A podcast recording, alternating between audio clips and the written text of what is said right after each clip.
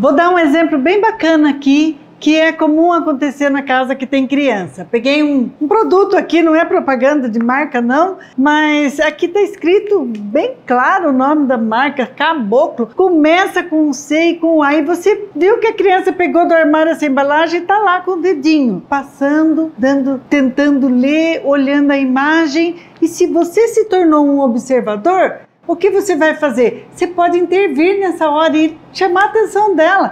Olha que legal, o que você está vendo aí? Você achou a letrinha do seu nome? Ou é a letrinha do nome do papai? Olha que bacana, essa daqui é a letra que, que começa o nome do nosso cachorro. Associa o que ela está fazendo a algo que você sabe que você já está trabalhando com ela.